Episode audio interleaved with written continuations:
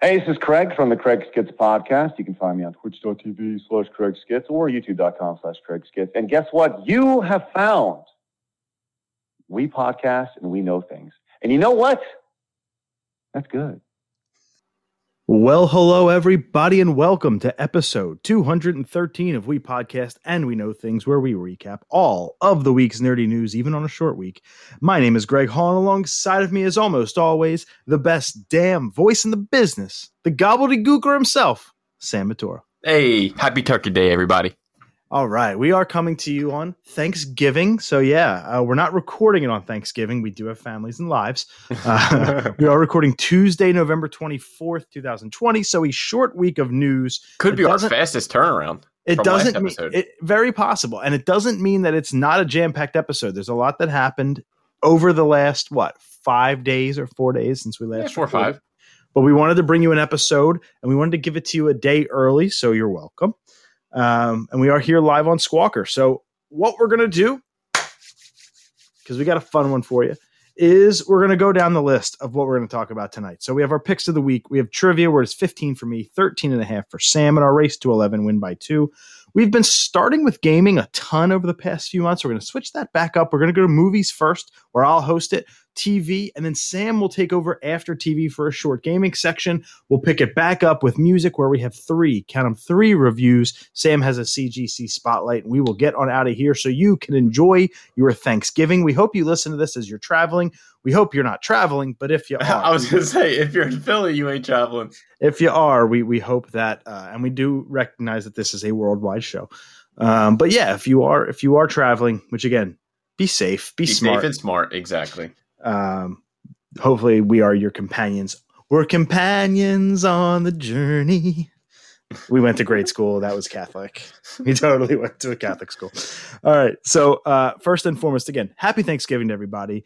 Um, but we wanted to also give you another present for Thanksgiving. That is episode two of the Nintendo's Thoughts on. That's going to drop this Monday. So, Cyber Monday. So, while you're doing your cyber shopping online, give us a listen to the Nintendo's Thoughts on. And what I'm going to do this week is uh, for, for the second episode, a game of the year discussion where I'm not going to give my game of the year, but I'm going to unveil number one, the nominees for my game of the year. And number two, I'm going to go over my past every year since we've done this podcast. We've done our top three games of the year. I'm going to go through all of those years and decide was I crazy? Was I in the right frame of mind? And At least for last year, yeah. 2018 you're thinking of. Um, that was Spider Man and God of War.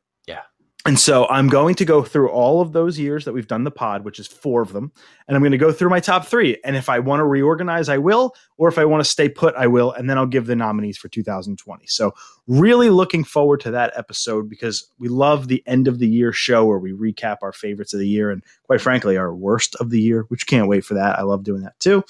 Uh, but that'll be the Nintendo's thoughts on episode two, dropping this Monday, Cyber Monday.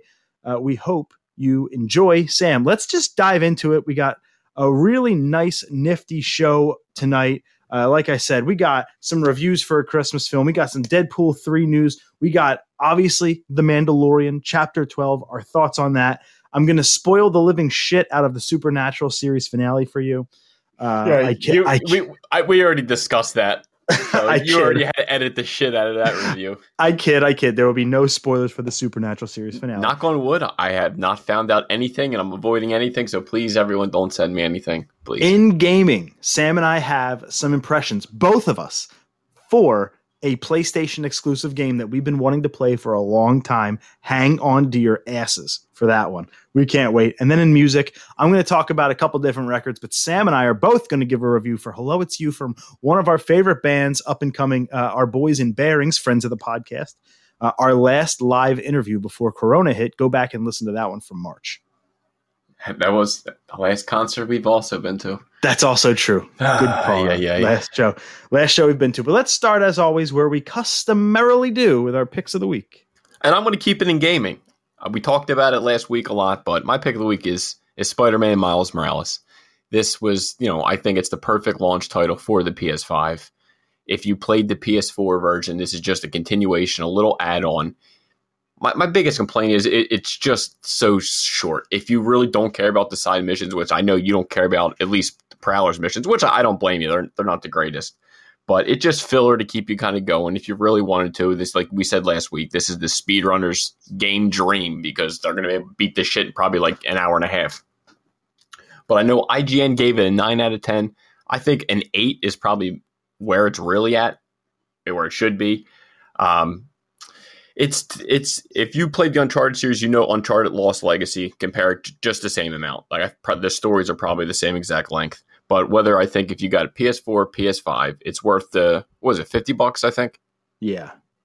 It, it it's worth it for me at least. It, it kind of continues the story. It, the mid credit scene along, it's that alone is enough just to kind of give you a little tease from where the first one kind of left off. So that they're still going to continue that in the eventual Spider-Man Two with Peter Parker. So I, I think they had some bugs to fix out. We know the game's not perfect, but if you're like me and you, we just love swinging around the damn city. So if you got it, Spider Man, Miles Morales. And remember a couple different things about that. Number one, there is like a collector's edition where you can get the remastered PS5 version of the original. So if you're getting a PS5 and you're coming over from Xbox or Nintendo, or you didn't get a chance to play uh my I'm sorry, the first Spider-Man game, get the limited edition one. It's 20 extra bucks, but you get the entire Spider-Man PS5 remastered. And quite frankly, if you just like collecting trophies, do the two because it's got a separate trophy list from the PS4 one. So that would be my recommendation there. Number two, man, it's going to be really, really weird going back to Peter Peter Parker's Spider Man, knowing how good Miles Morales' combat was, and he's got those Venom powers, which Peter doesn't have. I wonder how they're going to be able to transition us back into that. And and and the the camouflage feature because I definitely right. utilize that quite a bit in this yeah. game. And it, again, it I still don't like how Peter looks, even though he's only in the game for a little bit. It still kind of bugged me. Literally one cutscene. And but it bothered me. It was enough to almost like it. It, it, lo- it looked worse graphically than the last one, so which yeah. was baffling to me. But hey, that that just that's just my personal preference. Yeah, my pick of the week is also in gaming. I also played it on my PlayStation. Star Wars Squadrons. Okay, I've seen some gameplay. Uh, I got this for twenty bucks on a Black Friday sale, early Black Friday sale. We're recording this well before Black Friday, uh, but I got it overnight shipped from our boys at Amazon and girls at Amazon. Immediately, immediately had to plug it in and play because I knew it was a shorter experience. I knew that uh, it was you know a, a flight game where you're shooting down you know enemy ships and all that stuff, but you're flying around in space. And if we haven't said it enough, I have a setup for my entertainment that would be very good for that type of experience. So uh, I sat my fat ass about four feet from an 85 inch television, got myself into the best mode of flight that I possibly could, somebody who hates flying, and uh, flicked it on. And I'm really, really impressed with it. Um, that's good to hear. It's it's really, really good. The flight is fun. It's simple to to do, but tough to master. Um, so like you fly exclusively with the right stick, and like when we've played games, you move with the left and you look with the right, and it kind of throws that in reverse a little bit. You use the left stick to go faster and slower, and to do barrel rolls and, and spins and stuff like that. But you actually fly with, with the right stick, and that can be tough at first, but you get used to it. And then every single button does something between the shields and the blasters and the rockets and the this and the that. So they definitely utilize the controls. Um, it's got a fun, albeit predictable and short story.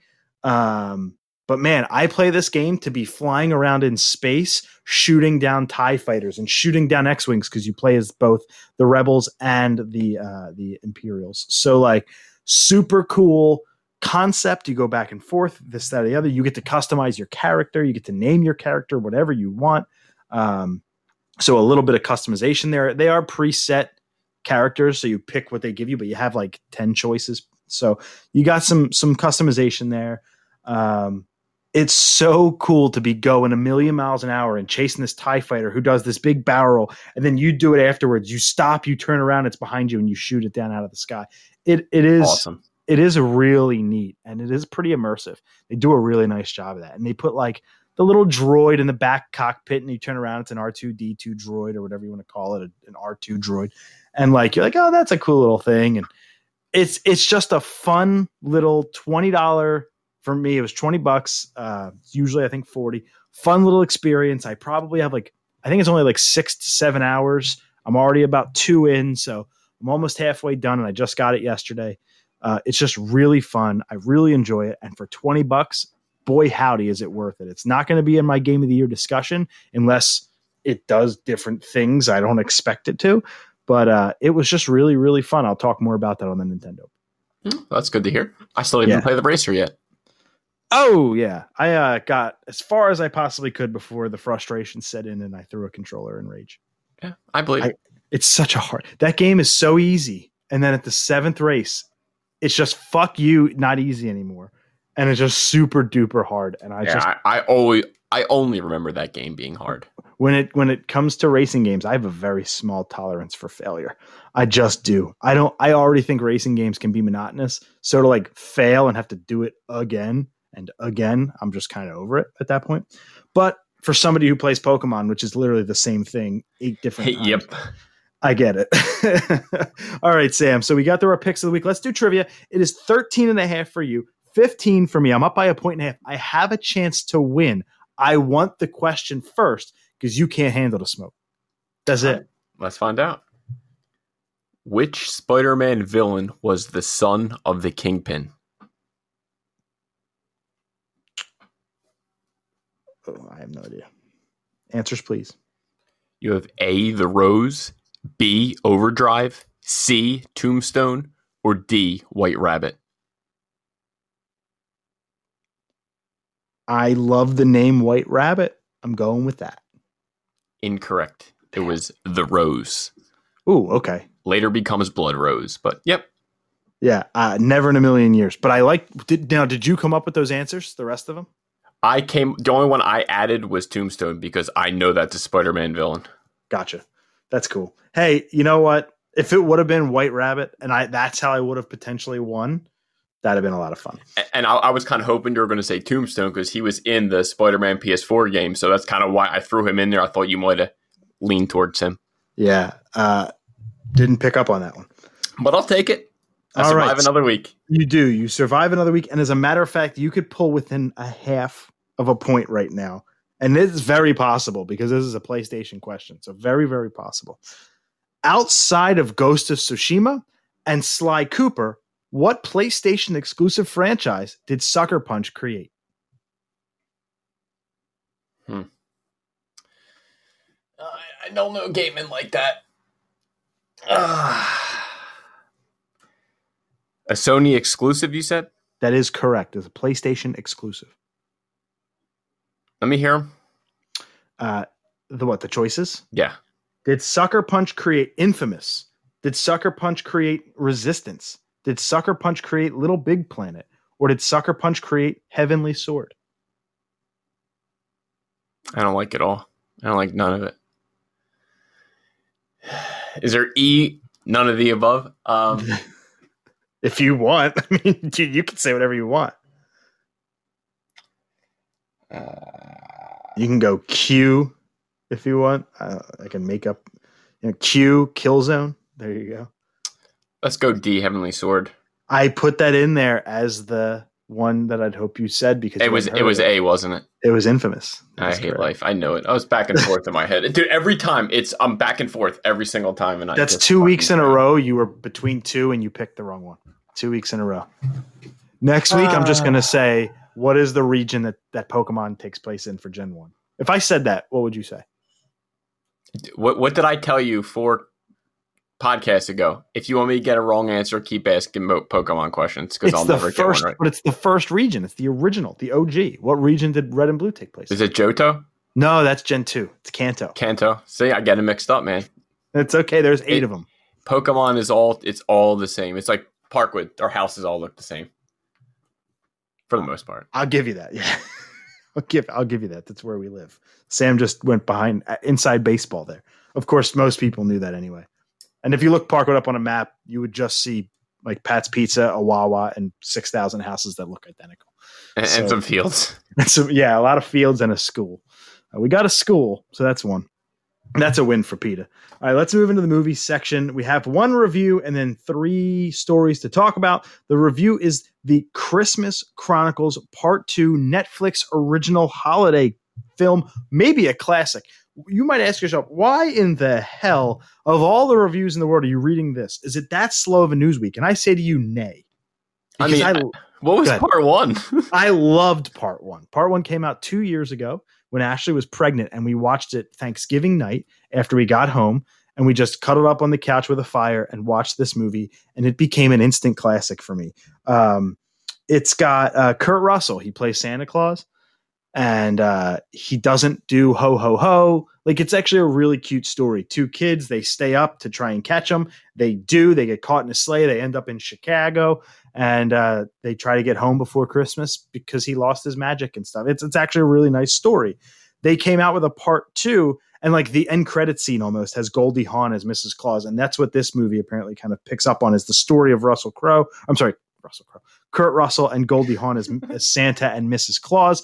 I don't know anything else about that outside of it. I just really like the first one. It comes out well tomorrow for us, yesterday for the folks listening to this, so Wednesday.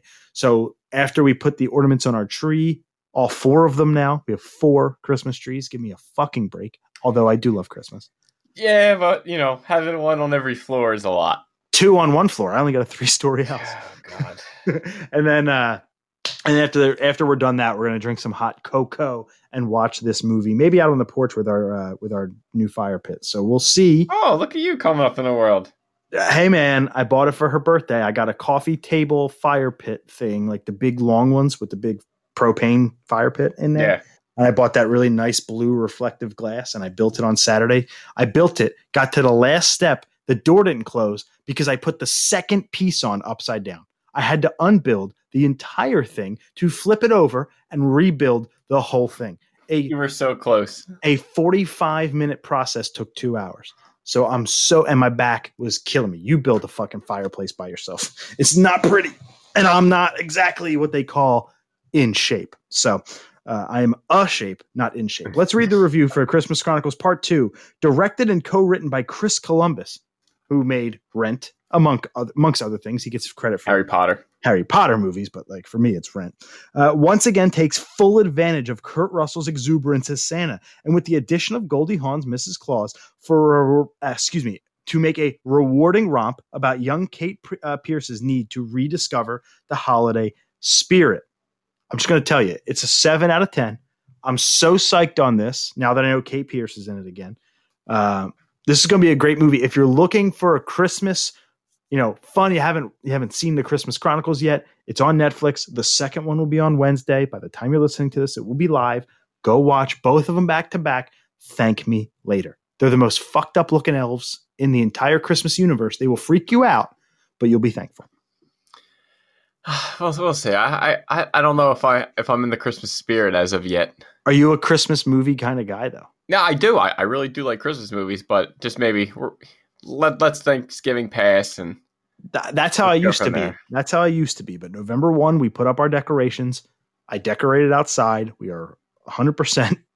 oh, you have no Jolly. choice. Ashley is is their favorite holiday, so And and so we are a November 1st family. I've gotten used to it over 6 years. I'm just I'm just happy to be here. I'm just Yeah. here so I don't get fined as as Marshawn Lynch exactly. Uh, all right, let's get into it. Deadpool 3 is happening, which I think we knew, but it's now nice to be confirmed because Disney's acquisition raised some questions, but it's going to have new writers, uh, a pair of twins, twin sisters, I believe, that did uh, that write for Bob's Burgers. Yeah, I, I I thought there was already writers for Deadpool three. I guess it just wasn't happening the way the studio wanted. Mm, apparently, it never started, and they hired these new writers because Huh. Ryan Reynolds had a part of the writing process, and because Disney, you know, the good thing is Bob's Burgers is a great show. It's hilarious, and I have no doubt that this is going to be funny. The problem with Deadpool three under the Disney umbrella, what's the first thing Disney did with Deadpool when they PG acquired? They made that Once Upon a Deadpool PG thirteen version. And and I'll never. I don't think I'll ever say it. No, me neither. And they threw Fred Savage in there to get the laugh and the nostalgia going, but it didn't do anything for me to watch that movie ever. No, if and I any- have a good. No, no, no. I was just gonna say, if anything, it made me just not want to go back. Like I have the rated R version. I'm good. but I just I, that that gives me not a lot of hope for three. Like three is going to be one of two things. It's going to be PG thirteen, or it's going to be like over the top, even more than two, and then try too hard and not be funny because Disney does these weird things, these weird decisions. These so while I trust the writing team, I don't trust Disney with this franchise, and it's a little. I'm a little scared. Like It- As long as they do a rated R version first, that's but fine. but when's the last time Disney did a rated R movie? They even made New Mutants less horror-y. They made that PG thirteen. By the way, I watched it. Uh, and I- I've been to hear a lot of people saw and they actually they were saying that they actually kind of liked it. I'll hold off my uh, thoughts for a long time, maybe till January. Um, Be his pick of the week. I can assure you, it will never. Unbelievable. It will never be my pick of the week. Uh, I, I just have I have concerns about this studio and what they're going to do to this franchise. Listen, Ryan Reynolds in the role is always going to be a funny, fun watch, entertaining as hell. Uh, the body comedy is really funny. The the you know the gags, the the visual gags, just as funny as the actual written lines. I can see them going a route where they try to make him just as funny, just without the, as much cursing. But Deadpool's just as much gore and violence as it is cursing. That makes it that total package. Uh, I, I I was just I was just drifting in and I'm thinking I'm like, well, I, I hear Disney maybe if they make it PG thirteen, maybe more kids go and see it, so they make more money.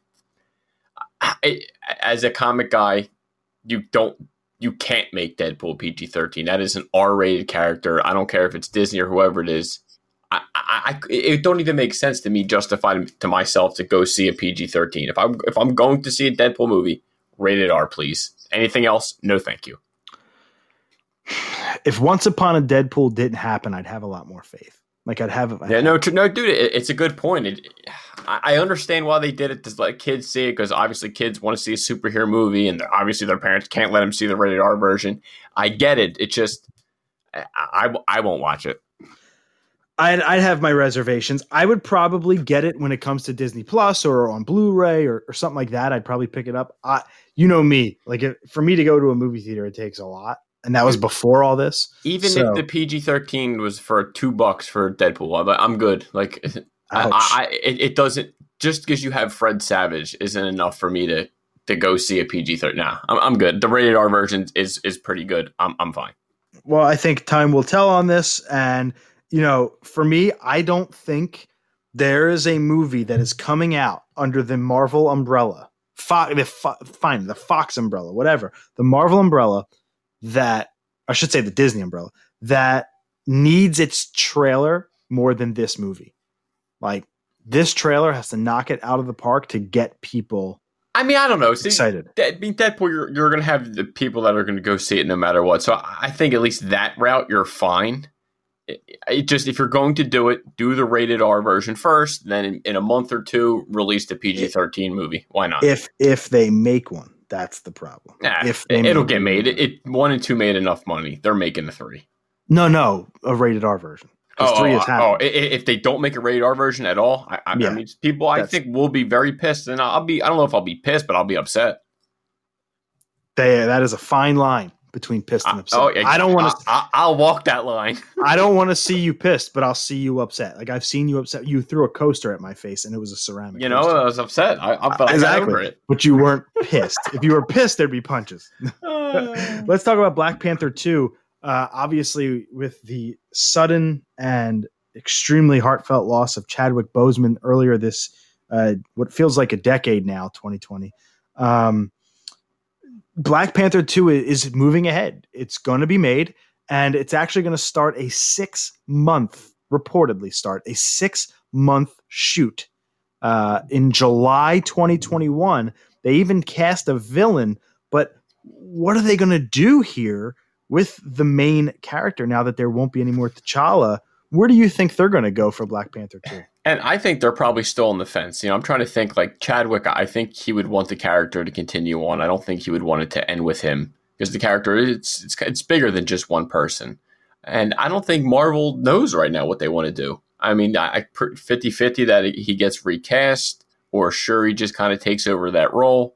That's where I think it's going to go. His sister makes sense. Shuri was good in the first one. Letitia Wright. I think that we're there, and I think we're going to see. Sh- and and you know, I, I don't want to sound woke and I don't want to sound like, you know, somebody who's just spitting th- but the fact that it's going to be an African American, well, an African female uh, lead, you know, that is going to appease a lot of folks. So uh, I think that that you know, to me that that shit don't matter. She is Yeah. a perfect fit for the role. The character is the one who should be moving forward. But like, it's a good opportunity to get another female-led Marvel movie, which I don't think they're ever going to say no to. So that's where I think it'll go. Yeah, Sure. and again, the, the, the movie has to get made. The first one was a phenomenon. Phenomenon. It made over a billion dollars, and Oh, yeah. whatever they do, you, you know, I think Marvel's going to approach it with respect, respect, and they're not just going to, you know, throw something at us. Everything that they're going to do, I think, is going to be kind of, you know, thought out, and not just thrown together last minute. I just didn't like the first one. I just didn't like the film. I thought the CG was whack, and the story kind of lost me. I can see why it people love it and adore it as much as they do. Of course, I'm going to give Black Panther two a chance. Of course, I am. It's a Marvel film. You know me. Um, so I, I liked I liked Captain Marvel the first time I saw it. I think it sucks now, but I liked it the first time I saw it. So uh, I'm willing to give it a shot. I'm excited to see what direction they go in. Um, and I think Shuri is just the the obvious choice there. Uh, we are also getting a new Predator movie. I, I, I just hope they kind of go back like the way they did old school, rather than kind of, I don't know. But it's under the Disney umbrella. Are we going to get an R-rated Predator? Are we going to get a fucked up, gory Predator? That's a big question with Disney. It's just crazy that we have to talk about that. And it, a Predator movie, in my mind, that's a rated R movie. There's no doubt. That's You the know, only way it could be. Because if I go see a Predator movie and I don't see blood, I'm upset. he just hits him on the wrist and goes, "Stop it! You know You what I mean? Stop being a predator." I mean, I, hey, I, I think you know you like the first one, Arnold, right? Yeah, that's a classic, bad, good, awesome movie. Like it's great. I mean, So- him, Carl Weathers, like I, I truly think it's a good movie. I, I forgot Carl Weathers was in it. Yeah. Wow. yeah, cla- classic movie. If, if they can make it like that, should he bring Arnold back? Like I don't care. Bring Carl back. He is. I. I you know, No, I- given no, the no. circumstances, I I- understand. I get it. I get it. But he's in the Disney universe right now. He's in the Mandalorian. He just directed an episode of the Mandalorian. well, he, and he- crazier people have been bought, brought back from worse circumstances than him. I don't know. I, I kind of liked his death scene. I don't disagree, but you've seen some weird shit happen in movies where they're just like, yeah, this person survived. So like Carl Weathers, he could come back. I mean, th- like you said, depending this if it's a PG thirteen, out. Maybe he's Ow. just a force ghost in a Predator movie. And Ow. there's your crossover. No, please, bring just just give me Arnold. I'll be good. I oh man. Or or like the uh, this is not an Arnold movie though. the Empachi, the guy that, that kind of fought him at the end with the machete. yeah. Maybe his, his son grows up and wants revenge or something like that. Does it That always have to be the son though? Like we got that with Creed. Like does it always have to be. Sly's son and Arnold's son and and Harrison Ford's fictional son in the Indiana Jones Crystal Skull whatever? Like That's does it always have to be the son? Can it just be like another person that we can just grow to like? No, no, this will just be another reboot that was just rebooted a couple years ago. So okay, but e- e- either way, it's the same. It's the same circle.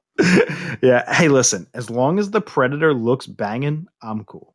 And it has to have some gore. To have And some blood, please. Yeah, Thank you. blood, blood, and cool effects. Which, listen, Disney's got that money. The effects should be no problem. They should not have a problem Yeah. with that. Let's move into television where we have a couple of reviews. I'm going to, like I said, spoil the living shit out of Supernatural for Sam. Then we'll get into a Mandalorian discussion, and then we'll get into the rest of the stories. The first one is for the Animaniacs reboot, which is alive on Hulu now and will be the background for me tonight as I edit our episodes. Uh, I'm going to watch the Philadelphia Union playoff game uh, on my DVR, and then I'm going to dive in to Animaniacs. So really psyched for this, especially based on this review. Animaniacs, per IGN, is a mostly witty and faithful update to an old favorite. Despite the march of time and a flashier coat of paint, the new series plays remarkably similar to its predecessor. Yakko, Wakko, and Dot's misadventures are still a hoot, and the Pinky and the Brain segments help add just enough variety to keep each episode humming along. Some fans may lament the loss of so many classic supporting characters, but the emphasis on the big guns has its clear benefits. Animaniacs is a concentrated blast of cartoon nostalgia that any Fox kid or Kids WB veteran would do well to check out. Ado. Oh. That is correct. That's solid. That's what I like to hear. Listen, any anim I, I fucking begin so many sentences with the word listen, and I hate it. I listen back to it, I pick up on it, and I can't stop myself. I can't stop myself. Any old school show that comes back with a fresh coat of paint and keeps the faith of the original, I'm all in for. We saw it with DuckTales. That's actually a pretty good reboot. We saw it with we're seeing it now with Animaniacs. The the wrong way to do it is when Disney picked up Doug. That was awful. Oh yeah. Oh my god. Talk about butchering a show. it was unwatchable. It was unwa- and and I will say to an extent, and you may disagree with this, when Comedy Central picked up Futurama. Yeah, that, that was it. I kind of think that the fo- after the fourth season, I maybe fifth. I So think you, well, you, well, you checked out Futurama, you checked out Family Guy. I, I mean, hey, I, I wrote it to the end. I watched all of Futurama. I watched every single episode. No, I did. no, but no, but you didn't like it as much as Fuck no. There was one good new episode of Futurama, and that was the iPhone one, where it's the literal phone in someone's eye. It was really clever. Yeah. Family Guy, I haven't watched in what are they on season like twenty now? Probably. at least. Uh, I haven't watched it since season since the Star Wars trilogy. That's the last. Like, I think that was like season s- 10, 7, somewhere along that. It's been a decade since I've enjoyed Family Guy. Let's just put it that way. Shame. Um, but with this, I'm super excited. I loved Animaniacs as a kid, and I heard good things about the song, and I'm really psyched. And all the original voice actors are back, like Rob Paulsen and all that. Like that's so. I'm so psyched on. yeah, that. Rob Paulsen, he was just on uh, Nolan North Retro Replay, and they kind of did like, you know, an interview of kind of how it was getting back and doing. And like he said, it was a great time. Just seeing his enthusiasm, that's, you know, that, that's great to see. And I definitely can't wait to watch this. All right, we got Supernatural, the series finale. Sam, I don't know when you're going to watch it, but I know you will eventually.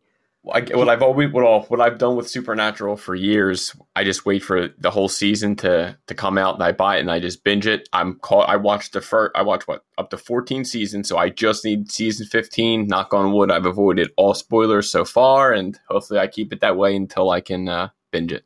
Well, this is not the review for you, friend, because everyone's dead. Yeah, I'm sure. All right, here we go. This is the review for the series finale, completely spoiler free. Finding a way to close the book on any series, let alone one that has been on the air for 15 years, is anything but simple. However, the Supernatural se- uh, series finale took its time. It gracefully balanced reference and nostalgia with a blank and endgame worthy of its legacy. 9.5. 9.0. But did you like how I edited the word blank? Yeah, I did. I did. I, I edited the shit out of that for you, homie. That was just appreciate. I appreciate it. I And you know what? it. And you know what? The blank wasn't even a spoiler. But just in case you've watched 14 and the word I haven't, so maybe it like triggers something. I just left it out and decided to walk away, friend. Yeah, I, I have a feeling what it is because I, I might have seen something on Twitter, but I don't know if it's you know I don't know what it is. Like there's no like there's no spoiler story what what could have happened, but Stay away. Don't. it's it's just crazy. You know, 15 years, 15 seasons of Supernatural. I, I literally remember when it came on the first time, right after Smallville, when Smallville was still on the air, and and what, what a hell of a ride.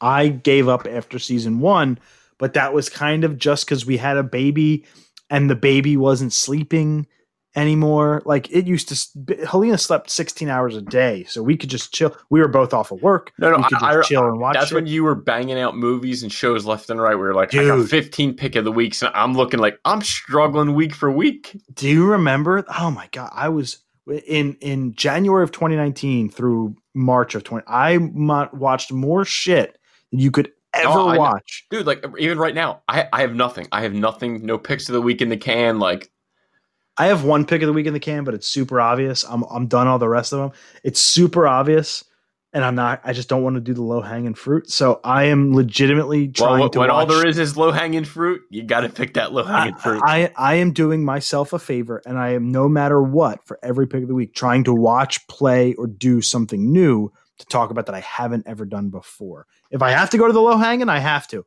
But even if I have to stay at late, stay up late one night to watch a movie or a show, give it a shot at least one episode, just so I can have something to talk about on here. I I do it for the love of the pod. But let's talk about something new. Let's talk about something new. We have The Mandalorian, chapter 12, episode 4, I want to say 9, 10, 11, 12, yeah, episode 4 of season 2. It was called The Siege. We won't go super long into it tonight uh, as we really did that for the premiere. We've kind of shortened our impressions and stuff like that. Just a short spoiler for Rific, actually. We said we're going to spoil the fuck out of it. Spoiler horrific uh, conversation around this episode. I personally thought it was almost just as good as last week's, maybe better. What did you think? I'm, I'm about the same boat as you. I, I thought the episode was fantastic. Another episode written by Jon Favreau. This one directed by Carl Weathers. And uh, you know, I'm sure you guys might have saw the rounds of the one shot that made it in of a guy in a pair of jeans. You kind of see half his body. I, I missed it on the first go ahead, so shout out to the person who who caught it.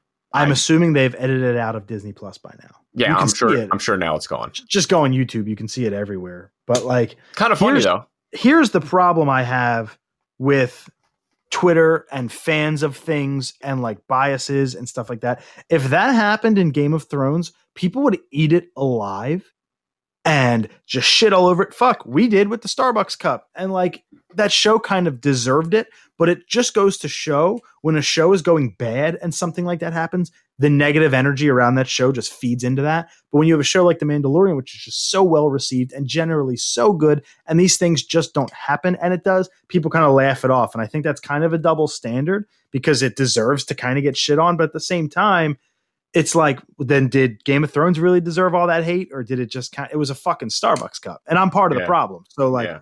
it just kind of goes to show you the double standard when it comes to the quality of the show does influence the reaction of the of the oopsies. Yeah. and, and, and another thing about about this episode, man, these mechanics work fast. They sure do. They are so good at their job. Hey, two people get on the fixing of the ship. One of them's not even good. And they're like, you got it. Could have been a one person job fixing an entire ship, and they got it done in 30 quick minutes. Like, you're, uh, was that your gripe? Um, no, I, I think the, the gripe is still the same thing with, with the uh, the shooters, man. You know, the enemy? it's like there's no threat there. Like you know, there's this uh, uh, at least kill the blue guy, Here's, I, I would agree with that. I, was that, is that Patton Oswalt? Who is that? uh, Horatio Sanz. Horatio Sanz. That's right. Thank you.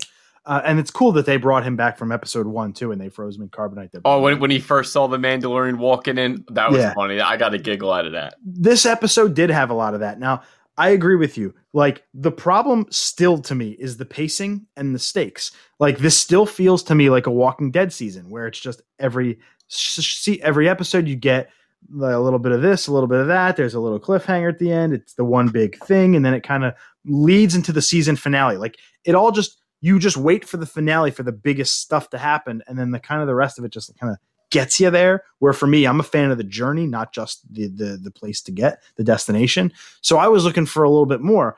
We are now officially halfway done the season, and we just got our first look at Moff Gideon at the end of this episode. Well, technically second. D- uh, well, the non holographic. Like Gotcha. Phys- he was- he was physical fine. body present. he was finally in the show, Yeah, and like yeah. We're gonna see Rosario Dawson in episode six. Was that Ahsoka Tano, I believe?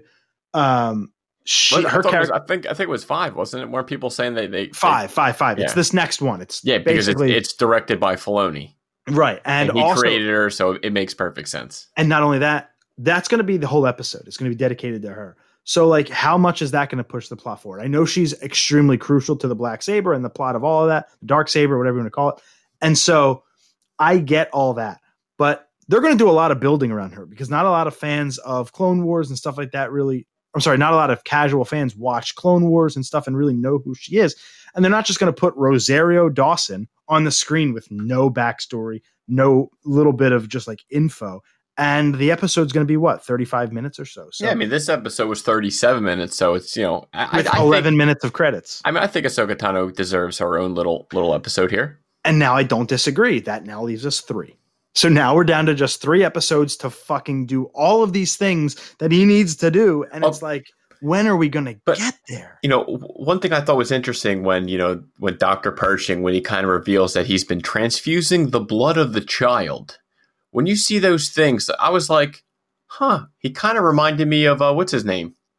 snoke Yeah, in the jar snoke in a jar for the Yep. emperor or from Yep. palpatine and, and just some some mutated form that is his M count was too high. I I guess that was a, a stab at or or just like a reference to midichlorians. Yep. Yeah. so I, I Oh, mean that that was cool saying like you know he's such such a tiny body I couldn't get all the blood so now it makes sense like okay they're going to take eventually Mando's probably going to to lose Baby Yoda. I uh, I have to throw um, Shankar Chidi out there uh, for the MRC tag. I put something out there. So somebody did like every week, The Mandalorian does like a poster, and they do it after the episode airs with the main characters. And this somebody made a joke of it, and they made the big Mandalorian poster, but they just made it the guy in the background, the hidden guy. Oh, I, I saw that. I did see that. And so I wrote, "This was great." And Sean said on Twitter, "This was uh, at the Nintendo, by the way." Well, it turns out that this show is about jeans, not just jeans, like they've been setting up. Color me surprised because the guy's wearing jeans. So I wrote midichlora jeans, and he wrote, "Yes, very Yeah. good." So I made a Star Wars fan laugh with a really bad joke, but uh, midichlorians definitely hinted at with the M count thing. That stuff's all intriguing. I've said it before. The baby Yoda, the child, whatever. That stuff is super interesting. Pedro Pascal as the Mandalorian. I can't ever remember his name. Also, incredibly fascinating. I love the show. I do not want to get that crossed. I am just a little bit disappointed in the pacing and the fucking lack of, like you said, stakes.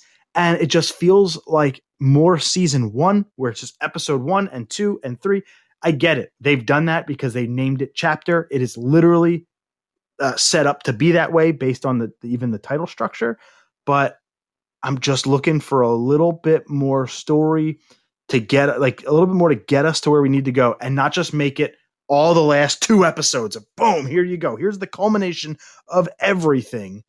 I just like to play it out a little bit longer. So I love the show. By the way, it's still the most gorgeous show, and the sound effects, like you even said in the text, they're just phenomenal. Yeah, and I was I was looking. I'm thinking about the scene. I was like, the chase scene between the, the speeder bikes when he's shooting them down. Uh, the Tie fighters come out. I mean, the special effects were fantastic. They always are, yeah. And this one we got Gina Carano back. We got Carl Weathers' character back. We got uh the like you said, the Horatio Sanz, I can't remember his name, the blue guy. We got all these yeah, we got all these characters back. What did you think of the reunion there? And is it just for one episode? Because, you know, I would like to think they're going to come back. I, I think Mando's going to need all the help he can get, and it, it was just good to kind of see like the little gang kind of back together. I, I you know, even the jokes at the end when uh, you had uh, uh, the Imperial officer comes back. uh, You know, it wasn't Filoni, but it was his other guy talking to Carl Weathers, and you know, he's kind of joking with him like, "Ah, I, I don't know what you're talking about." You know what I mean? Like they, they had some fun with it. yeah. It's it's funny. It's uh Baby Yoda was eating macaroons, blue macaroons. Dude, supposedly you could find they're on sale for fifty 50 dollars. Yeah, I saw that. I saw that on- Ridiculous. on Twitter or something like that. Ridiculous. We we've gotten a D. We got actually two DMs, one DM and one text from somebody who says, "Why do you hate the Mandalorian so much?" Specifically talking to me, and I know they're I know they're joking. I know they're joking, but they're also half not joking because they wouldn't have said it if they if they didn't think it. And I just want to point it out, like it's so good, and it's a show that will be in my conversation for show of the year as it was last year. It was actually on my list last year. I don't want to downplay that. It just feels like way too much of a retread, and it feels like the structure of The Walking Dead. And I'm just looking for a I mean, and and, bit and that's more. and that's just Greg comparing it to The Walking Dead. I'm not going to take it that route. I'm comparing the structure for the 900th time, not the show itself. The I know, Walking but- Dead is but- the biggest piece of shit. But again, even at least Mando does shit. You're, you're meeting old like old characters. You're meeting new characters that are at least for me interesting. The Walking Dead, they kind of kind of be like this lackluster. It's the same bullshit. I yeah, know. no, they, I- they've never brought back old characters like Carol or Morgan or everybody else that comes back. Like, come on, they.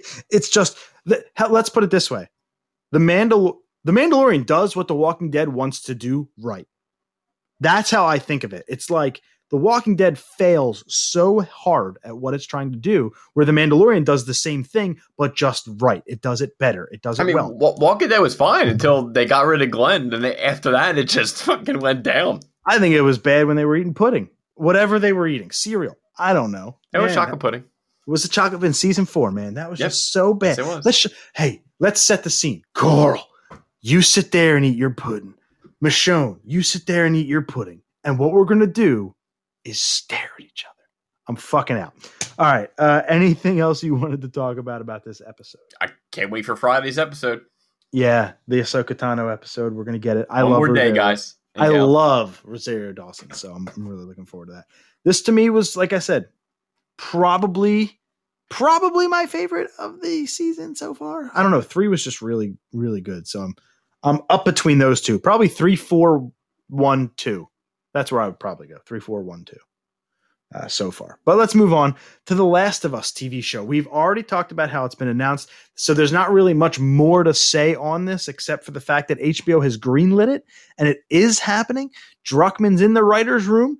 Uh, let's move, baby. Uh, I'm super excited for this. Now that we've played and beaten The Last of Us Part 2, and we'll have discussions about that later on this year in Nintendo episodes, whatever. My question to you is how much do you want this show to stick to the source material, or would you rather it be a completely separate story? Well, first off, I already thought the show was greenlit. I guess that was me again, not reading in the finer details.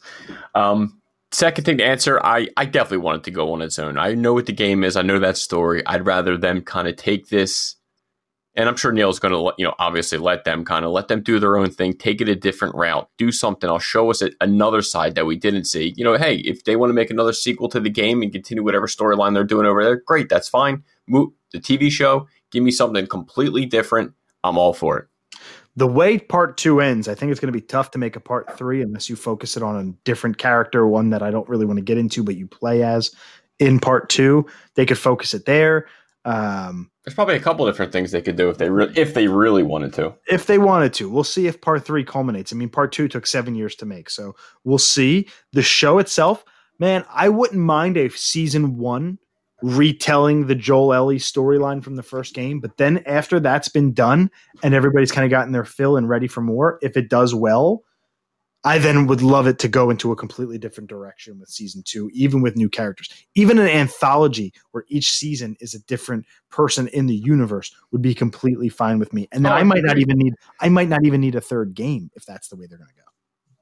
I mean, I, I'm I, am i am perfectly content with the story ending at two and not getting another sequel. Just yeah. get on another Uncharted. I'm good. Se- season two or part two had about six endings before it actually ended. So, you know, I mean, it, it, it wasn't it wasn't as bad as the Return of the King, Lord of the Rings, but you know there was definitely some moments. Robert Englund has joined Stranger Things four. I just think that's cool because now we're going to get Freddy Krueger in Stranger the, Things. The guy that haunted my nightmares and dreams since I was a kid, but didn't I, kill you in them. Thank God, you weren't his victim. You know, I, I, thought I thought he retired from acting, so I'm I'm good. This I'm happy to hear that he's actually still doing the damn thing.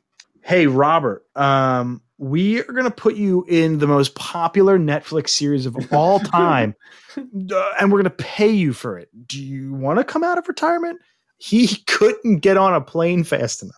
I, I can't wait. I'm actually, I just actually finished rewatching the first three seasons of Stranger Things. So I thought you were going to say I just got done rewatching Nightmare on Elm Street. No, no, no. Just so I, I got back hyped up. You know, I'm, I'm ready for season four, and I, I can't wait till we, they show us a little bit more. Stranger Things three was my pick of the year last year for my number one favorite show, right, right ahead of the boys.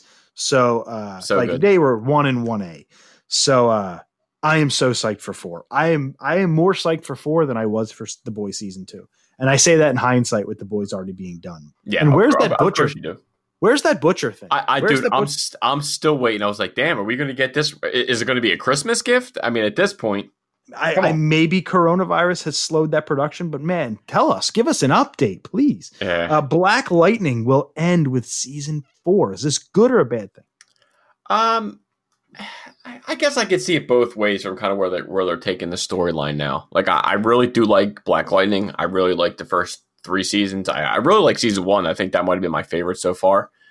But it, it's a great cast. It, it's I'm glad that they kind of get to again go out on their own terms. I think there was already discussions of a couple actors or actresses leaving the show like after this season, no matter what. So maybe that had something to do with it to end the show on season four.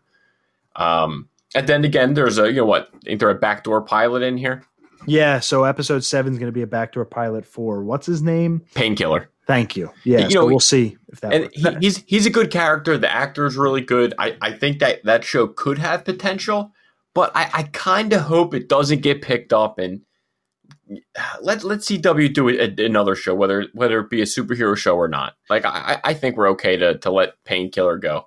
Do you know why I think that that pilot is damned from the start? Why do you say that?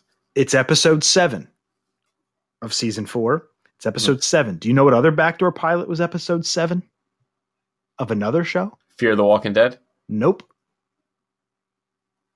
And it never got picked up because of the incredible negative reception. Sam, you despise it. Uh, backdoor pilot. Yeah, they experimented with something. I know. Super, gonna make a I know Supernatural did, but Nope. they didn't do it They were going to make a spin-off, but they never did because of how poorly this episode was re- was uh, rejected. I'm It's not. I'm not. It's not ringing a bell. Stranger Things too. Oh, that's right. That's right. I, I should have said that. They Hmm. tried the pilot of that backdoor pilot of that those other girls and the like those other teens were, And it was the worst received episode to date. it was the worst received episode of that And series. after so. rewatching it, it's still the worst episode of the show. It is the worst episode of the show. I don't hate it as much as everybody else just because it's still Stranger Things. It's still better than a lot of other things, but it is it is the worst. Like it's objectively the worst of that series. Yep. Uh, so let's move on. Season 10 of The Walking Dead, the worst show on television currently, will resume 228. So we're going to have to wait till February to get our final episodes of 10. Coronavirus shut it down mid season. Uh, so that's coming back. By the way, Grey's Anatomy came back. Not news. My wife watches it. They've already done two coronavirus episodes, uh, and it's back now already. So, like, that just tells you that 2020 is fucking six decades long, that it's been around long enough for Grey's Anatomy to make episodes about it while it's still happening. And, and they're on season 27. yeah, I think they're actually on 17. You're not far off. Crazy. Uh, the Walking Dead again, resuming 228. I Now, still got. I still got to see the finale. I still didn't watch that. that was going to be my question: is Yeah, what did you I- think of the finale? I- you psyched? I didn't see it. I think it was an hour, two hours. I, so, can you give up now? Are you officially out? I mean, I, I'm not officially out, but if I stumble upon it, I, I will. I would like to see it. You know how hard it is to stumble on a TV show that you literally have to turn on? Yeah, it's sometimes we have digital it's- cable. Sometimes it's easier than you think. I'm like, oh, I am Walking Dead. We- What did I get have- here? We have digital cable now. Like you don't have to scroll up the channels. You can just hit the guide button and fi- you can talk into your remote and just like ask for, hey, uh, don't play The Walking Dead, and it'll go to every channel but AMC. Uh, let's see. Last story in movies, or I'm sorry, TV. Before Sam takes over in gaming, The Chappelle Show has been removed from Netflix, but with a caveat. It was at Dave Chappelle's request because he was mad at the contract that he signed. Yeah, so all well, not even with Netflix. This is all them years ago that he signed when he first got, you know, when I guess when he was broke when the show first got started. He signed a deal because you know he he explained this. If you go follow him on on IG, I think I think it's just Dave Chappelle. His recent post, I think it's like an 18 minute like like a stand up set, and he kind of explains this whole story of how it came to this and and he's like, if you if you really like me, if you ever like me, anything I was in movie, stand up, whatever, please do not watch the Chappelle show on anything. He's like, I, I I'm I've never got paid for it. Um, people think I got rich off the show. That wasn't the case. I you know watching these like I feel like I'm getting gypped off every single time. So I, think after this, and a lot of comedians, a lot of actors, I've been seeing like vocally like supporting him. So I won't be surprised if he does get a big payout. So other companies can do his show and and I got to give huge kudos to Netflix. Yep. They they just said cuz he said guys it, this makes me sad and he- their contract for him and Netflix is just his comedy stuff. They literally took it off even though millions of people watch the show, have all these ratings, he they just did it as a, a kind gesture to Dave. So I mean, I think Net- Netflix probably has a customer for life in me. They do some move like that. That's just something you can just, you know, it's just respectable. And hopefully Dave does get paid because I think he does deserve it for all the work he did on the Chappelle Show. If there is one streaming giant in the world that when you take when they take a piece of content off the person who holds the rights to that is going to take notice it's netflix. And you know i think this could open the pandora's box of well you did it for dave do it for me. And that could be a slippery slope. But i appreciate netflix saying fuck that. Like this is dave chappelle hopefully this is a one-off other people understand that maybe not a lot of people signed a similar deal to him because it was all those years ago before streaming was even around, like you had mentioned. Yeah. And this was a sign of good faith from Netflix to say, even though, like you said, huge moneymaker for that service, and quite frankly, any service that would land a show like that. I think HBO Max is also uh, has it on their service. I'm not 100% on that, but regardless, for them to take that off, that's basically to saying to the r- people who hold the rights to it, they're saying to them, pay the man. if you rewrite the contract and give him a cut, we'll put it back on. That money is more than no money. And I Oh. and I think that that's their plea to them of your move. And I love the ballsiness of that. Even though it sucks for the viewer, it's a potential long-term gain for everyone. Dude, Dave Chappelle's a gangster. I mean, that's just just straight up gangster move right there. And Sure. it, it's how do you even put a price on it? You know what? You know what if Dave has a number in his head? What, what do you pay? Like, is twenty million? Is it fifty million? Is it hundred million? You know, does he does he go back on? He wants interest. Like, Uh, that would be called a royalty, but it's uh it's one dollar, Bob. That's what it is. One dollar. well, when he when he when they eventually sign it, you watch. It'll probably be, I'd say, hundred million dollars. I, I think that's probably fair. I don't know, but I am glad I am not a lawyer and don't have to sit at that table. Oh hell no! That is way above my pay grade, and I'm happy to say it. I'll take over in gaming. Like you said, we both got to play it. Let's hear your impressions on Ghost of Tsushima. No, Sam. Let's start with yours. Let's no, no, no. Let's start with yours. I am so curious as to to think of uh, uh, what did you think of Ghost of Tsushima? You're playing it on the PlayStation Five, I'd assume. Yes, yes, sir. So yours is going to look better than mine. It's going to run better than mine. It's going to have less loading times, even though, quite frankly, on the PS4, the loading times are great, uh, especially for how big of a world it is. What do you think of Ghost of Tsushima? So far, it's it's a very different game than what what I'm used to. Um, the the game is absolutely beautiful. I, I picked the English version in the beginning, and then my plan was if I really love it and beat it, I want to do it again in Japanese. I just feel like that would just be another way to to d- a- appreciate all the little touches that they, that they've done in this game. I absolutely love the wind. That The you wind is one of the wind. best mechanics. Oh It's one of the my god! I, I, That's honestly, so smart. I, I didn't think I was going to like it. I honestly didn't think I was going to like the, the whole wind thing. Though it might, might have been stupid. No. And it, it, there are times where I, I, I think I'm running. I don't know if I'm going the right way. And it's like, oh, nope, I'm perfect. I'm right at the next spot. It's like, huh, this frick- this, this wind, it- it's it's fantastic. Mhm. I still got, I'm still getting used to all the, the stances and fighting styles and getting that parry off at the right time, you know, breaking their shield. Like, I just have to get that down. But the game's been challenging for me. I, I know we talked a smidge before we started recording, but I think we went a little bit different route because I know I already burned down some kind of warlord's camp. I think I got like three hours, three and a half hours in. But again, a lot of it was me just kind of, you know, experimenting, looking around the scenery. I had one little glitch on a rock that I died on, which I was a little bit pissed, but it wasn't not big of a deal. But the, the game's beautiful. So far, I'm really enjoying the game, and, and everyone's praise and positive reviews I have definitely been, it's worth it. the glitches that I've encountered are hilarious. I'll only say two. One of them, I'm in a little village town thing and I'm looking for somebody and I find a peasant who has been stabbed and I go up to him and I'm trying to get him to tell me stuff and he bleeds out and dies and uh his head went through the ground so he looks like a person who put their head in the sand. Oh, jeez. The whole rest of the body's above ground, but the head is underneath and he glitched through the ground. It's so funny. So I took a photo mode of that one.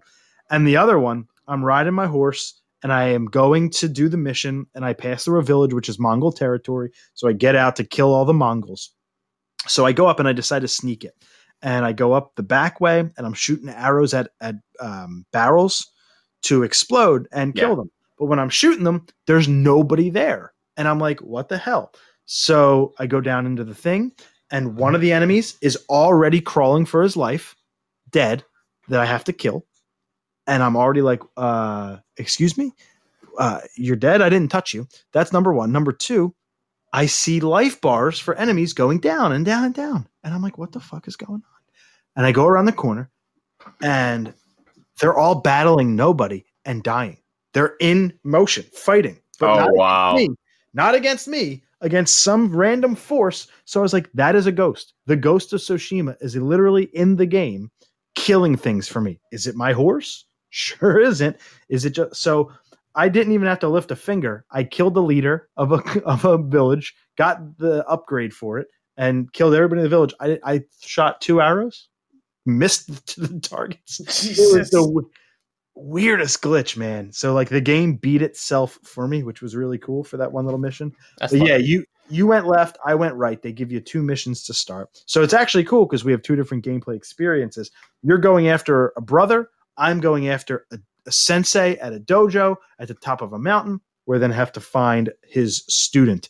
So it's really, really Wait, I, unless I did that, I, I did find a student, so maybe I just did that first, and I just maybe a little bit ahead of you. you're a little I'm only about two to two and a half. Okay, so yeah, so yeah, okay, so maybe we did go the same route. Just I just I, I once you said the student, I was like, oh yeah, I forgot we did go. You did. To- Tomicho, Tomio? yeah, yep, yep, yep. Yeah, That's so we've done. So I have not found her yet. There is an old woman that I had to go find, um, Yep, and I'm yep, current. right. I'm currently with her. She took me to a grave, and then I got free armor, and that's where I stopped. So that's where I'm at. Um, so you're a little bit ahead of me. So it, it is like you said, gorgeous. The mechanic you're referring to, for those that don't know, is um, the wind is what takes you places. There's not an obnoxious HUD on the screen that tells you where you're at and stuff like that. In the top left corner, it tells you how far away you are from your target. But if you ever want to see where to go, you just take the control pad, the touch pad in the middle of the PS4 controller, and you just run your thumb up. And then the wind will come and point you in the direction where you need to go. One of the most brilliant wayfinding mechanics, if not the most, I've ever seen in a game. Yeah, I, I've never experienced anything like this. I, I truly, I, I- thought it was going to be shit. I, I'm not gonna lie, I, I didn't think I was going to like it, but again, I, I I was very pleasantly surprised. I, again, I, I just got to get used to the fighting style. That, that's it. I'm, I, I love the um the standoffs. They're awesome. You know, like awesome. the part now I'm at where they can like fake it. So if, if you let go of it too early, you miss and they hit you. So it's adding like a nice little touch that I wasn't expecting. Wow. Yeah, that's going to be cool. Yeah, so That's definitely coming up. So just again, just be careful. They're gonna they're gonna juke you. Two, you know, something. One guy did it like three times, and I was like, "You, you sneaky devil." cool. Then I'm I'm psyched to get to that part. And it's it's a game where there's so much to do, and it's such a big world that you kind of feel overwhelmed at times, and you kind of Oh, feel I'm. I'm, I'm, I'm, I'm like anxiety ridden. I don't know if I'm going the right way. There, there's too much going on. I feel like even after I play for like an hour, I'm like, all right, I need to take a break because I, you know, like you said, it just, it, there's so much. It's like, okay, you can go over here, go kill this guy, go find this guy, look for the daughter, go train. It's there, there's So a lot he- going on. Here's what I do in these type of games to help with my anxiety because quite frankly it's what it is it's anxiety i feel anxious playing these types of games and Yeah. i learned a lot from breath of the wild on this but breath of the wild doesn't have as many side missions they kind of have here's a side mission go do it and then here's other ones. There's other collectibles and shrines and stuff but this game everybody's giving you shit to do and you could have 10 missions at one time. So what i like to do is i get this I, i'll get the main story mission and i'll concentrate on that. Excuse me. But before i start it i always clear out my side quests. Always. So i'll concentrate on a main story mission when i'm on it i'll never go off of that path and get like oh squirrel oh sidetracked and then go do a side mission during a main mission but any side missions i get during a main mission i put off to the side i finish that one mission and then before i start the next one i just go explore and do all the side missions and clean it up that's that's helped me in the way i play these games And, and and that's a smart move. Just so you, like you said, you don't overwhelm yourself. You want kind of one step at a time. Smart move. Combat 8 out of 10 looks 10 out of 10 some really funny glitches but i'm more than happy to get past that that's easy the story the opening scenes Oh my god. oh my god Abs- absolutely beautiful. I, I probably would agree with you. I might even put the, the fighting right now, at least for me, at a seven five. It's it's just not what I'm used to as maybe as fluid or as fast, and it's kind of slower, very like Mhm. extremely, like almost like, like to me, it's like a slow mo fighting. Mhm. But you know, I, I'm used to Dynasty Warriors. Give me a break. Uh, it is it's a it's kind of what i was looking for. Now i am a, a bigger fan of linear style games. I just like going from point a to point b like a last of us like a platformer like a here's my starting point here's my my goal and that's what i go do. If i go off a beaten path that's fine but i never have more than one thing to do. That's how i prefer to play a game. Uh, with an open world game like this you really have to rein yourself in and you really have to spend time in every single little town and it's the type of game where if you don't play it for a week and you go back to it, it can be very difficult to pick back up and just dive right back in because you might forget where you're at. You might forget where you're going. You might forget the story. So it's a game that almost forces you to continue to play it. I play it in like 30 minute chunks. I'll do a thing, I'll do a thing, I'll stop. Um, Yeah, that's kind of like my goal is try to get at least an hour a day. Just again, so I kind of I don't lose my techniques of fighting. I kind of know how to dodge and do that. Like I feel like that's just enough way for me just slowly crawl through this story because I know there's a long story in this game. Yeah, the, the I think my biggest problem is I picked up Squadrons at the same time, and so I'm playing both of them, and I got to make that decision of which one do I want to play. And Squadrons is so short that I keep telling myself, just get through that, and then you'll be able to dedicate all of it to Tsushima. But then on December 10th, Cyberpunk's coming out. Yeah, and so, you got that. I got pre-ordered Devil May Cry for on December 1st. The physical copy comes out, and I don't think I'm going to put that in until Ghost is beaten. I don't. I don't like to to play that game of playing two, three games at once. I, I, like to focus on one, get it done, move on to the next. And and so am I. Like I really want to beat Ghost before, but I also don't want to rush it. But I also want to get at least a little bit of Cyberpunk in before our Game of the Year awards, just so I can give it a shot. And so I, I just don't know. Now, for our top three list at the end of the year, without kind of giving spoilers away of where it could fall, is it in the is it in the conversation based on your limited time with it? I mean, I think as of right now, yes, I would say it's definitely in the conversation for top three. Cool. All right. Uh, it's worth it. Go pick it up. It's only 40 bucks right now, pretty much anywhere you can get it. If you are listening to this episode the day of or after, I'm assuming it'll run through till Cyber Monday as well, the sales. So 40 bucks for this game is a steal uh, based on our combined six hours of game with it. Go pick it up. I read that the main story alone on howtobeat.com or howlongtobeat.com is about 21 to 22 hours. All in, you're uh, around with side missions and stuff, you're in the 40s. That's digestible. That's still 35 hours less than I spent. I mean, I'll still throw up, but yeah, tell me about it. um, it's you know that's the same as a as the first time I played Pokemon Sword and Shield. It took me 24 hours. So if I think about it that way, I can beat Ghost in the same time I can beat Pokemon. I think I can do that. And Last of Us took 30. So like I think we can do this. We can do it. Oh, it we got depends, this. Piece it cake. just depends on how many side missions. My experience could be completely different than yours based on how many side missions we do. No, that, that, that's true. I, I, I, my focus is dual. I'm not going to try to do every single side mission. You know, one or two, three. You know, in my hour, like you said, maybe just one. But I really want to, for at least this first playthrough, I just want to beat this main one, and then I can go back and then get the full black and white in Japanese. The last thing I'll say on it, and I, it'll be quick, is you're right. And when it comes to the side missions, as much as I just said, I'll clear out all my side missions. That's the ones I want to do. Let me clarify. The yeah, ones that look gotcha. interesting. Gotcha. It's not every one of them because that would yeah, yeah. Me. Like like the Spider Man, you weren't into the Prowler side missions, which I don't blame you. They were the, the worst ones. That was right. like if, even for the Peter Parker Spider Man, I hated doing the YouTube chick one. To me, that exactly. was the worst one in that game and thank goodness they weren't in Miles Morales. But oh my god, the the advantage that that style of game has over let's say like an like an RPG is the side missions don't give me experience points where I become better, stronger, faster. I might get supplies and that leads to better equipment and stuff like that, but I'm in no means do I level up or do I don't feel that pressure of being under leveled. So the side missions are clearly based on do I want to do them and is the reward worth it versus you kind of have to do it to grind to be good enough which I hate that idea. That's why I don't love RPGs in that facet. So that is an advantage this game has. Are the side missions are totally like, yeah, if you want to do it, go for it. Doom Eternal for Switch will not be getting a physical release. I get it. Coronavirus, and anytime Switch puts out a big giant game on a cartridge, it comes with a digital download anyway because it can't all fit on a cartridge. So I get that. Plus, Nintendo is just gangbuster selling uh, digital copies of things right now.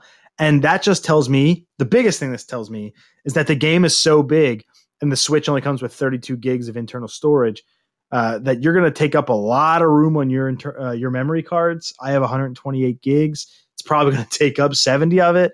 At least. Uh, you know, they'd rather not do that on a cartridge, just do it all in the digital store, download it. But it's fine. It's still going to sell fine. It it won't do the numbers it would physical because of those moms and dads that go in to buy it for, you know, whatever holiday or birthday or whatever like that.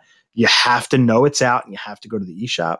So that'll hurt its sales a little bit. But just the fact that a game like Doom Eternal, which came out in 2020 for Xbox One and PS4, can even run on the Switch, uh, not only tells me that's a good thing for the Switch, but it might hint at that Switch Pro we keep talking about.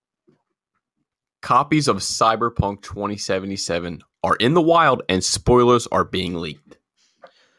So just like be wary on social media. If you see anything about it, just scroll because it ruined it ruined The Last of Us Part 2 because people knew about it already, the big thing that happened. It got people very mad.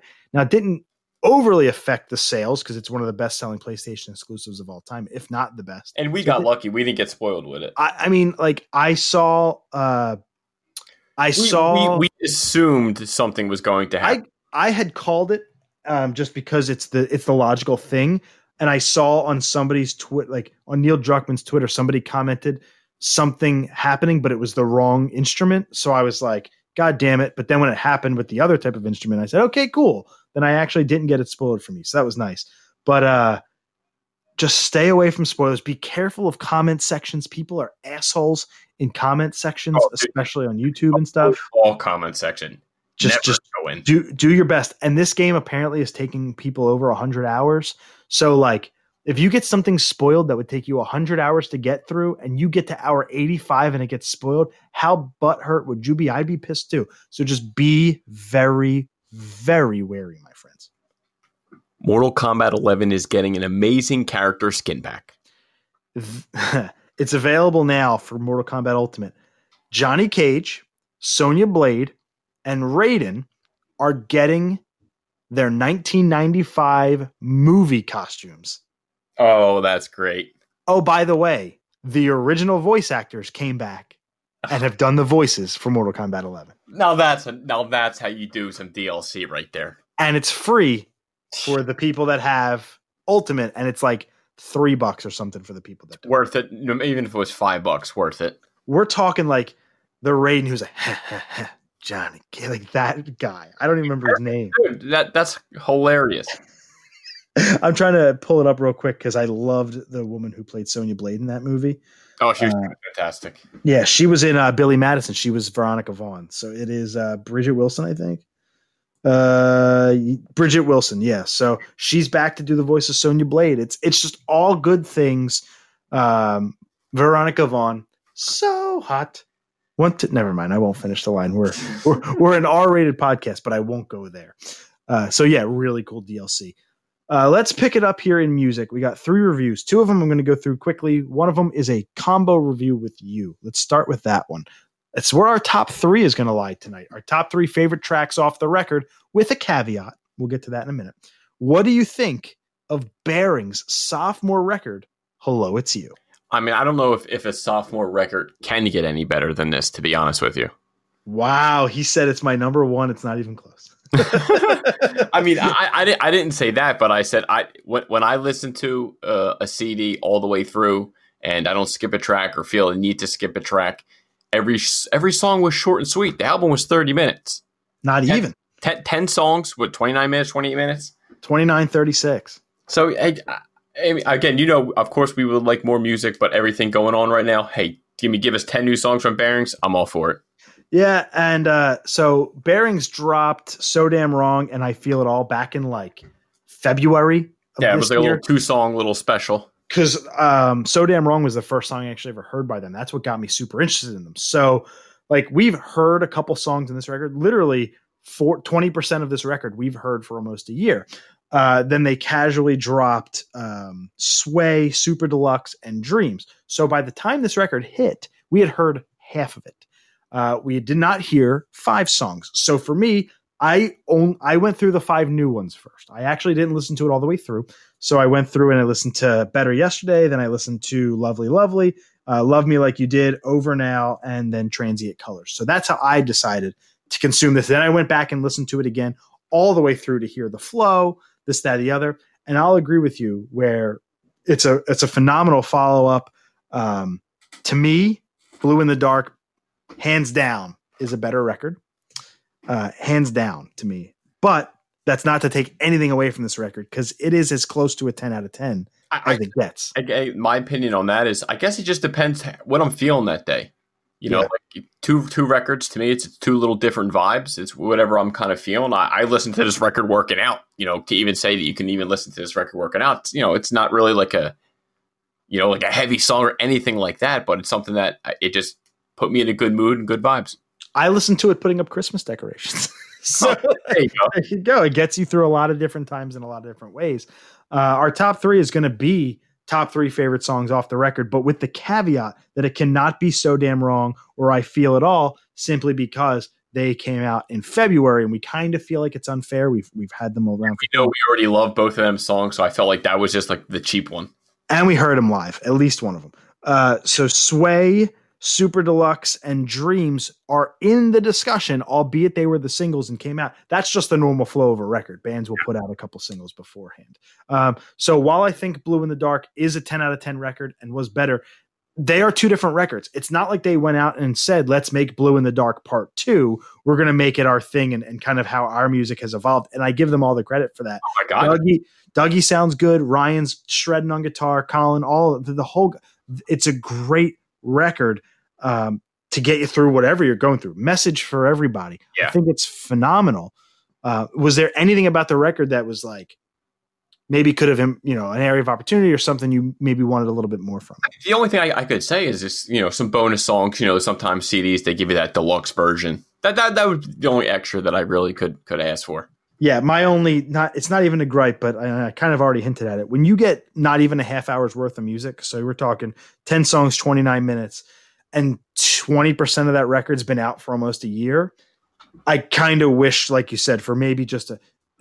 I know that they left some songs on the cutting room floor. No band goes in with ten songs and says this is these are the ten we're going with. There are other bearing songs out there that we haven't seen. So maybe I'm asking for a deluxe version in 2021 with some bonus tracks or a B-sides record would be awesome to hear what did get left off on the cutting room floor.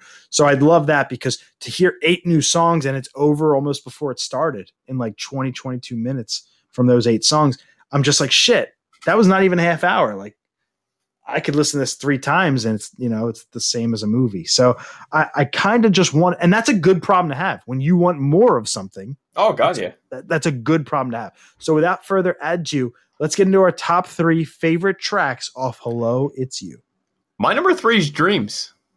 I Ah. don't I don't think I can agree. No, I, I already know that that song's not for you. I, I Yeah. 100% know it's not. Maybe it'll grow on me over time. Maybe it will. It's Number very possible. on the on the record. But you know, again, the first time I, I listened to this song, I it, I wasn't feeling it. But you know, like me, sometimes the the first listen for me that's from any band. I, I sometimes don't like it, but I, I did a full 180 on Dreams, a super short song, two minutes and eight seconds. It, it's definitely a di- it's a completely different vibe for Bearings. It I definitely was getting May May vibes, and I, I it grew on me, and and I think it's actually a beautiful song. Is it a big vibe? Hey.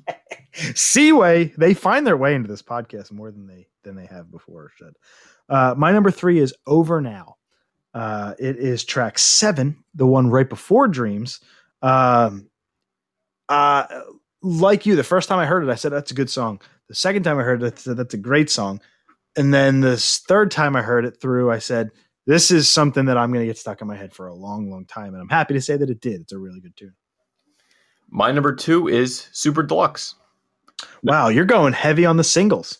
Yeah, I, I, I, if Sway is your number one, we got it. We gonna have words. no, We no. Sway is not on the list. Okay. But Super Deluxe, it, it- it's. I thought it was a different vocal track for Doug, and I, it was again, it was different, shorter track. I think it was two minutes fifty seconds, and it was one of the things where I just loved the the flow of that whole song from beginning to end. Just I thought that was a perfect number three track. Let's let's get this out there. Every song on this record is a shorter track. It's not even a 30 minute record. True. And that with 10 songs, that averages less than three minutes a song. So let's just let's just get that out there. Um, Sway is actually my favorite of the three singles, and I don't know if it's close. Of the three new singles, "So Damn Wrong" is my favorite uh, bearing song of all time. So if that qualified for the list, it would be my number one. My number two is "Transient Colors." Uh, it, I think when you talk about perfect enders, a, like, and I mean perfect enders, it doesn't get better than Transient Colors. There was only one song on this record, again, outside of So Damn Wrong, that did it more for me. But the fact that this song not only hit so hard, but was the ender and was the thing that you most think about when you're done. It's the last thing you listen to, the thing that sticks with you, the thing I just want to make it repeat again. Transient Colors is that perfect song. My number one was Better Yesterday. I Ooh, the opener. There you go. what a perfect way to start the record. Just kind of put me in that vibe, put me in that mindset. And again, I, I, I love the band. I love the sound. I love Doug's voice. And this is a strong sophomore record for Bearings. Uh, Better Yesterday would have been my number four. Um, if if we had a number four, maybe Sway actually would have been my number four. But Better Yesterday, like you said, it's a it's, it is a great way to start the record. So Sam has a perfect opening to the record. I have the perfect closing to a record, and it's only ten tracks. Could you get any better? This is a definitely a candidate for record of the year uh, for for both of us. I would imagine it will may find its way into our top threes. My number one was "Love Me Like You Did," and I think you knew that was coming. Yep, hundred percent. Honestly, I, I, that could have been that in Dreams could have been rotated between three, but I was like, you know what? I think I had a strong feeling that was you. I was like, I'll leave it off the list. Love Me Like You Did was the song I texted you at six o'clock in the morning saying the one that hit me the hardest. Yeah. So, uh, you know, I'm all for the good, like the the one that got away song. Like I'm all for that type of t- type of track. And like the words no one's gonna love me like you did while we've heard that in like movies and television and just common phrase i hadn't heard it in a song yet. So it's like and especially like the premise of the song. Um, so it's a happy sad track. I think it's a great song in the middle of the record after a song like lovely lovely to like pick you back up. Lovely lovely happy little acoustic track that kind of picks up after a minute or so it's a good one that goes into so actually all three of mine are in the second half of the record track six seven and ten so uh I just think what a way to close a record when you have all three of my favorites hitting hard at the end. And oh, by the way, so damn wrong uh, is track I think four. So we're talking about just all the way through. It just hits you hard. It never lets go, except for me for Dreams, track number eight. But I digress. Um, like I said, amazing record, and I have a sneaky suspicion it will uh, find its way into a discussion for us at the end of the year. Oh, I'm sure it'll be there. Uh, for me, uh, we have. I'm gonna do. I've done this before, and I'm going to do it again, where I take two records and kind of talk about them together, and I do two reviews in one. Um, and for me, this is because I I feel like both of these records didn't hit, and I normally when I talk about a review want to do I talk about it because I liked it. If it's going to be a music review, ten, it tends to be a positive one because if we reviewed every album, we would be a music only podcast and we'd have basically only that to talk about every week. But our good friends over at Big Picture Media sent us these records and said, "Hey, we'd love you to to review them on the pod." And of course, when our friends come and knocking, I'm going to open the door. So uh, we had asked to re- uh, review a the new record from Seahaven and the new record from Like Moths to Flames. Both bands I've listened to before heard of before and was more than happy to uh, to talk about it. So with moths, uh, with like moths to flames, definitely a harder, harder band. A band we don't necessarily kind of a genre we don't talk about a ton uh, on this on this kind of on this podcast. But I love that that genre. Like the first hardcore band I ever listened to was Poison the Well, God damn, I loved Poison the Well. Uh, now, like Moths to Flames, No Eternity in Gold is their latest record. It came out uh, October 30th, so uh, around Halloween. 11 songs, 38 minutes and three seconds. And uh, boy, howdy, is it explicit. I'm just going to get that out there right now. So if you like explicit hardcore music, this one's for you. Seahaven, however, came out with Halo of Hurt. And I'm going to spend a little bit more time on this record because it was a, a little bit of a disappointment to me. Seahaven, um, not to be confused with Seaway, by the way, another record we had reviewed recently. November 20th, the record came out, so same day as Bearings. Nine songs. So not not a full length 10 song or more record. Nine songs, still considered a full length LP. 40 minutes and 22 seconds. So they definitely get your money's worth out of nine songs here. Here's what I'll say about this record. Not what I was expecting, and that doesn't mean it's bad. Here's what I get, and I'm going to try and sum this up the best way I can. It's a poor man's brand new Daisy. You remember that record? I I do. The Fox. Like that to me is where brand new started to change for the worse. Um, I won't quite say it's science fiction brand new. I'll and I love a lot of things that Daisy brings to the table, but the songs that missed for me on Daisy really missed. And I feel like that's what this record was. I was looking for the track like Vices on Daisy. Hits you in the face right away. You get addicted to it and you could listen to it a hundred times over. I was looking for that kind of blue in the dark, if you will, like that that light at the end of the tunnel to get me hooked on this record to go back to at least one song, and I just couldn't find it. And that's no disrespect to the band. I just I was looking for more than just a poor man's brand new right now. And again, that's not to take away from the talent, from the individuals, from the guys in the band. It just wasn't a, a record that hit for me, and I'm I'm just going to be honest. Your cup you of tea. That's all you mean. Hey, you can't like everything. I, I and I don't even try to. If it's Nintendo, I might, but you never know. Uh, so Halo of Hurt. If you like that style, I have to recommend it and say go give it a shot. The slow melodic, uh, it's got a lot of purpose, especially in the lyrics. Go for it. And that might be your thing. I think of like the new Elder Brother record too. And I say, okay, maybe it missed for me. It wasn't what I was expecting. Uh, I think Elder Brother is what brand new could have been if they had done it right.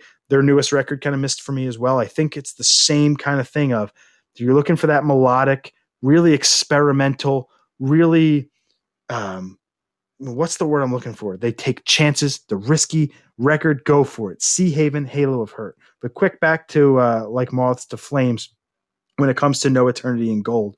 Uh, there was a standout track for me on that one, and that was Burn in Water, Drown in Flame. I have to give that a hundred times heads up. And like you said with Bearings, that's your workout music. To me, like Moths to Flames, Poison the Well, even like a Dance Gavin Dance, although I wouldn't really call them hardcore at all. Uh, that's the kind of shit I like to work out to. The Yeah. problem is I don't work out very often. See, and, and I'm like the, the odd bird where I can, you know, I could listen to a podcast. I can listen to a, a comedy podcast. You know, there's a couple times where I'd be on the bench and I'd laugh and be like, oh, oh, oh, oh God, I'm in trouble. Yeah, like like to Flames is a big ass band. Like you think about Bury Your Pain, you think about Nowhere Left to Sink. Like they have ten plus million streams on Spotify. They they have a huge following. Even the song "Habitual Decline" on this record was their big track, and that's got almost two million streams on Spotify. Um, so, and I do like that song, by the way. I would actually say of the two records, like Moth to Flames is the one that kind of stuck with me more. I love hardcore when I love it. It's something I kind of have to be in the mood for now. To me, hardcore is driving music. I know it sounds like I have a road rage problem. I don't. Uh, I drive very much under the uh, limitations of the law, but I, I digress. Um, two records that kind of won't be in my discussion for top three, but if I, you know, would recommend one, it would be like like Moths to Flames, um, No Eternity in Gold. So there are two music reviews, kind of shoved together after we went on our long, wonderful tangent about Hello, It's You from Bearings. Sam, end the show with our CGC Spotlight of the Week. Spotlight this week is New Teen Titans number two. This is the first appearance of Deathstroke, the Terminator, Slade Wilson, and also the first appearance of Trigon in Cameo. I actually got CGC to note the first cameo appearance of Trigon, so I'm a little bit proud. This is the, first one that they noted. This is a, a 9.8 white pages signed by George Perez. This came out in oh, the date's a little bit different. I didn't write this one. December 1980. Marv Wolfman's Marv Wolfman's story, George Perez and Romeo Tanghal art, and of course a George Perez cover. I actually got this book from Dom, uh, Dominator Comics on IG. Um, I actually I had a 9.8 blue label. I remember I think it was probably three or four years ago we did our first show, or at least my first show that I kind of helped um, Dom out sell some books. I had a 9.8 blue label, and I saw that he had this. At the end of the show, we still had it. I said, "Hey, would you trade for blue label and some cash?" Dom's a great guy. Of course, he did it. Can't thank him enough. Shout out to Dom. So when I was checking uh, GPA today, it wasn't working for me, but uh, Dom's a great guy, and I just said, "Hey, can you do a quick double check on some numbers? I just want to make sure what's on the census." So after after Dom sent me back, we got 122 9.8s that are the signature series. That's the yellow label, which of course, if you follow uh, on Instagram, we podcast, we know things. We always post the book there. Blue label, however, for a 9.8, there's 667. So if you're if you're one to look at rarity, try to get the 9.8 sig. Now George Perez, I know at first he retired from doing signatures. Now I've been kind of seeing him dabble a little bit back and forth. So I imagine this number is going to go up. And I only had the numbers for 9.6s. Also 152 in the signature series, and in the blue label for a 9.6, 950. I didn't get the total count on the census, but I know it's coming out in 1980. There's definitely a lot of A lot of them on the market, but if you're going to go for one, try to get the signature series. George Perez is the man. So the story we got it's called Today the Terminator. Grant Wilson gets into an argument with his girlfriend Carol Sladkey. He begins to get abusive when Starfire and Wonder Girl enter the room and repel him with their powers. Because of this and many other reasons, Carol breaks up with, with Grant. He swears his revenge on the Titans, eventually becoming the first Ravager. And then in the end, you eventually they tease you Deathstroke. You get teased with Trigon near the end of the episode.